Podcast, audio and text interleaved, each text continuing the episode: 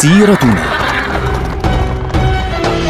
مع الدكتور عبد الله معروف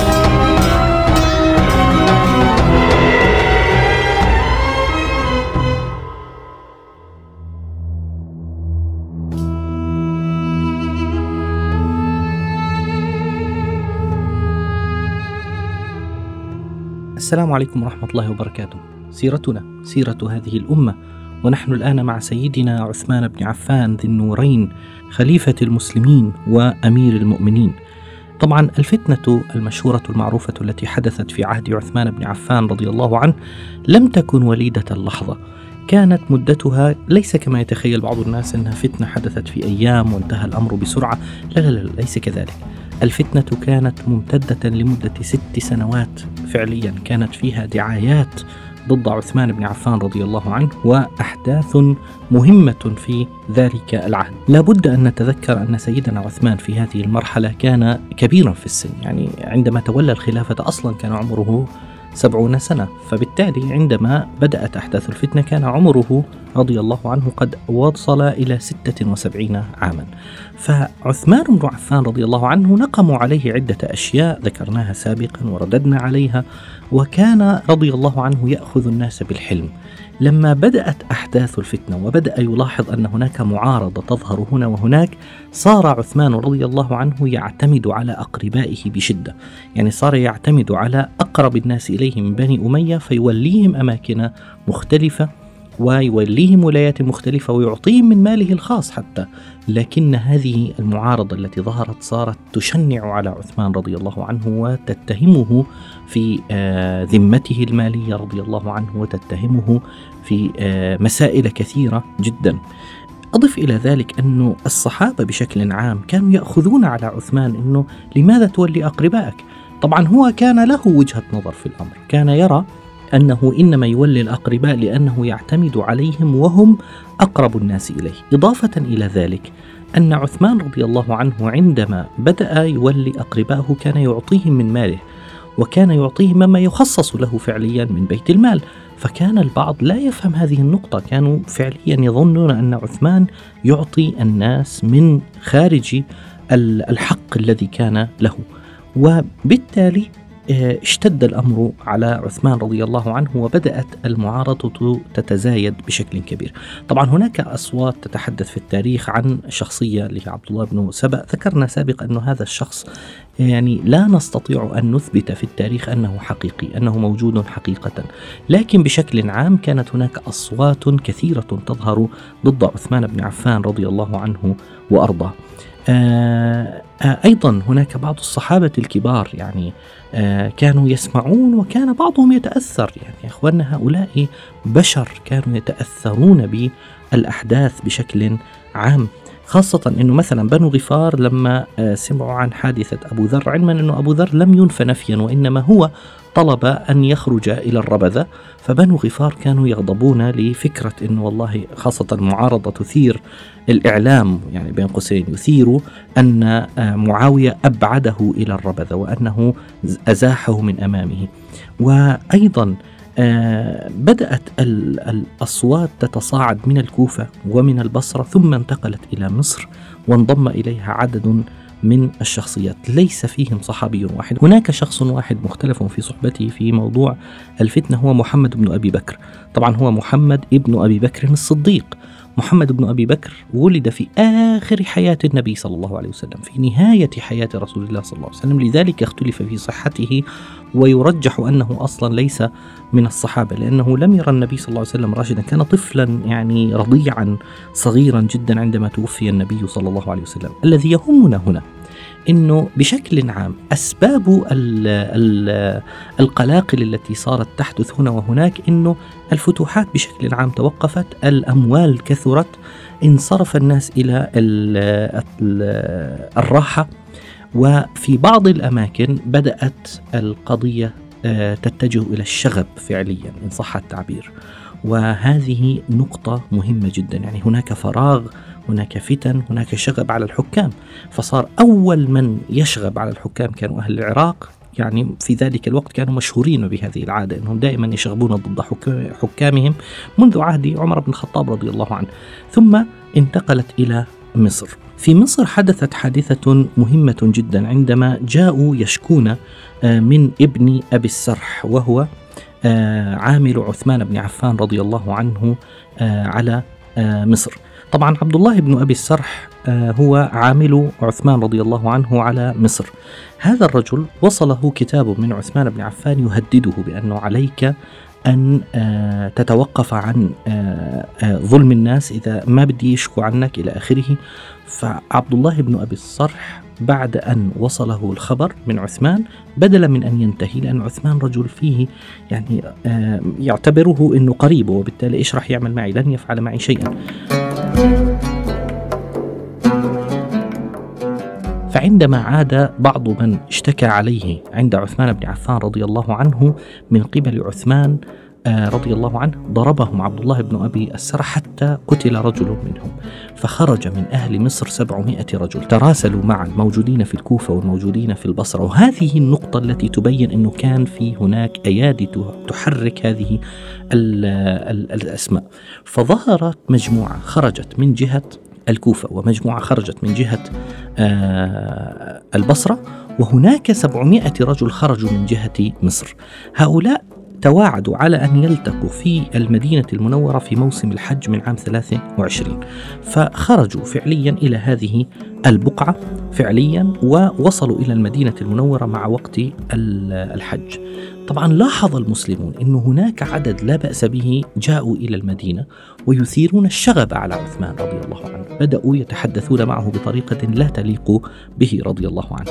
وبدأوا يتحدثون معه بطريقة فيها إساءة لعثمان رضي الله عنه. لكن الحجة كانت إنه عبد الله بن أبي السرح عامله على مصر هو قتل رجلا وبالتالي يجب أن تأخذ بحق منه وبدأوا يقولون إنه إحنا جئنا لكي نأمر بالمعروف وننهى عن المنكر.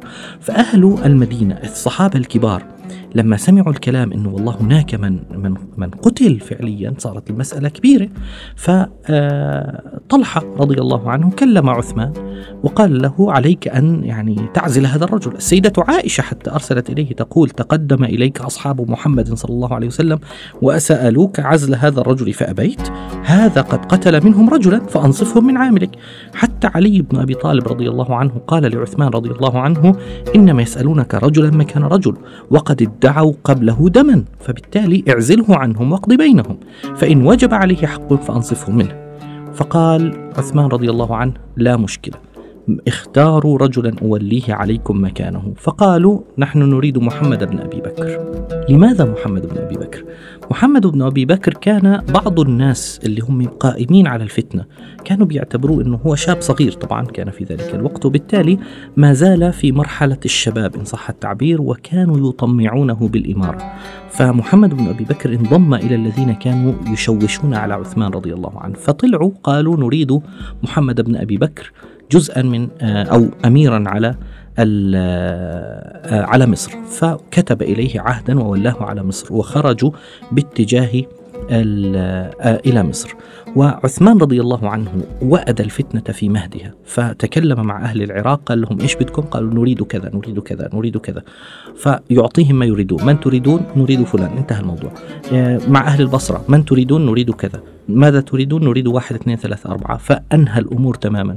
أهل مصر هم اللي كانت القضية بالنسبة لهم هي الأخطر بأن لأن هناك رجل قد قتل على يد عامل عثمان رضي الله عنه. فانتهت القضية أو ظهر كأن القضية قد انتهت وخرج هؤلاء الناس باتجاه مصر آه أهل العراق وأهل الكوفة خرجوا على أساس أن يعودوا.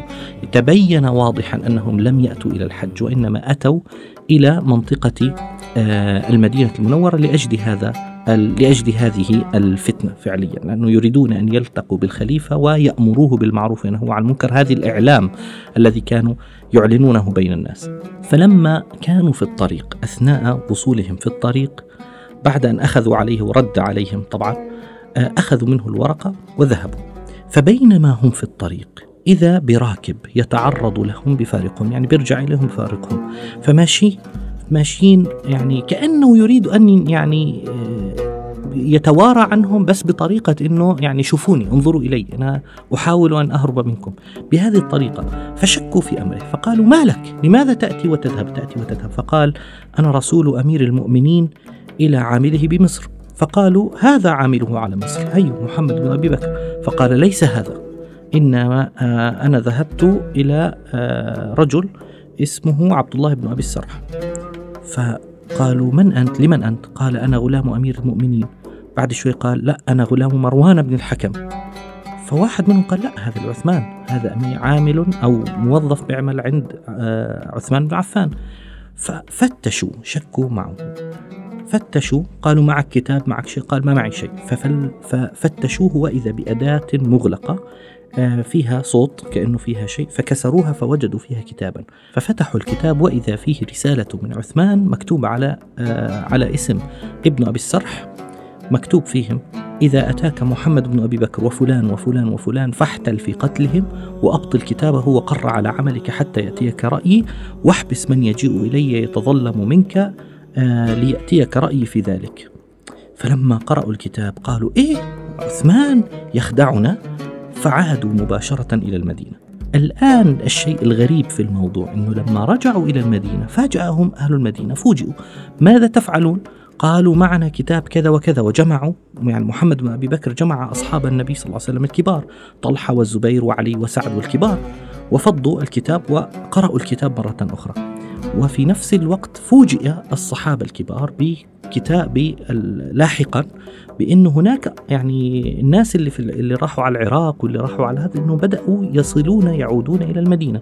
طبعا في البداية علي بن أبي طالب وطلحة والزبير وسعد يعني شكوا في الموضوع ذهبوا إلى عثمان رضي الله عنه وغضب الناس. يعني ظنوا أن عثمان كتب الكتاب. دخلوا عليه ودخل عليه علي بن أبي طالب فقال هل هذا الغلام غلامك؟ قال نعم. قال والبعير بعيره؟ قال نعم. قال فأنت كتبت هذا الكتاب؟ قال لا. وحلف بالله قال أقسم بالله ما كتبت هذا الكتاب ولا أمرت به ولا علم لي به. فقال علي رضي الله عنه فالخاتم هذا الختم الموجود خاتمك؟ قال نعم. قال كيف يخرج غلامك ببعيرك وكتاب عليه خاتمك؟ لا تعرف لا تعلم بالأمر. فحلف بالله ما كتبت الكتاب ولا أمرت به ولا وجهت هذا الغلام إلى مصر. ونظروا في الخط. فواحد منهم قال واحد من أهل مصر قال هذا خط مروان بن الحكم. كان مروان بن الحكم ابن عم سيدنا عثمان بن عفان رضي الله عنه يعمل عنده في في الديوان. فقالوا هذا خط مروان. جيب لنا مروان خلينا يعني نحقق معه. فعثمان خاف على مروان قال لا اولا لا ندري هل هذا خط مروان ولا خط واحد آخر شك يعني أو سرق الختم وكتب هذا الكلام. في نفس الوقت عند ذلك آه، أهل أهل مصر غضبوا غضبا شديدا وأعلنوا أنهم إما أن يسلمنا مروان بن الحكم أو أن نفعل له شيئا كبيرا جدا أو أن ينزل عن الخلافة. فبالتالي حاصروا البيت. في نفس الوقت وصل أهل العراق مرة أخرى. فعلي بن أبي طالب قال ما جاء بكم؟ مش أنتم كنتوا رحتوا قلتوا قالوا إحنا بلغنا أنه في مشاكل صارت. قال آه ما أدراكم أنه كان في كتاب وأنه كان في شيء. معناه في يد خفية في الموضوع. هذا هو الذي جعل علماء التاريخ يقولون أن هناك يدا خفية كانت في الأمر في, سي في أمر سيدنا عثمان رضي الله عنه. يعني النظرية هنا لها شواهد نظرية التآمر على سيدنا عثمان. فبالتالي قالوا لا نحن فعليا جئنا إلى هذه المدينة لكي نسمع ب لأنه سمعنا بأن هناك مشاكل حدثت وبالتالي أتينا إلى المكان. ثم إنه وصلنا كتاب من علي ووصلنا كتاب من آه، عائشة. فنظروا قال علي أنا ما كتبت لكم كتابا. وصل الخبر بعدين لاحقا بعد أيام بعد استشهاد عثمان رضي الله عنه وصل الخبر للسيدة عائشة قالت لا والذي آمن به المؤمنون وكفر به الكافرون ما كتبت كتابا. فإحنا مش عارفين هل هم نفسهم أصحاب الفتنة. هل هم أنفسهم الذين سمعوا بالخبر وكانوا يعني مرتبين الأمور أن يرجعوا ولا هناك شخص في الداخل أرسل إليهم بحيث يرجعهم مرة أخرى؟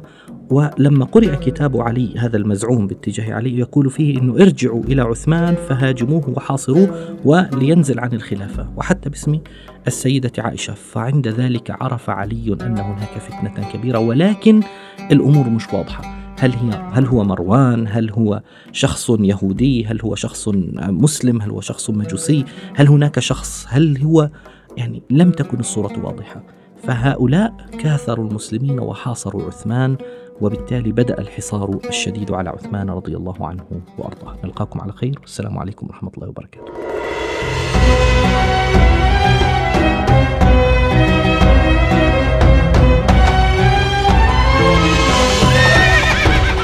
سيرتنا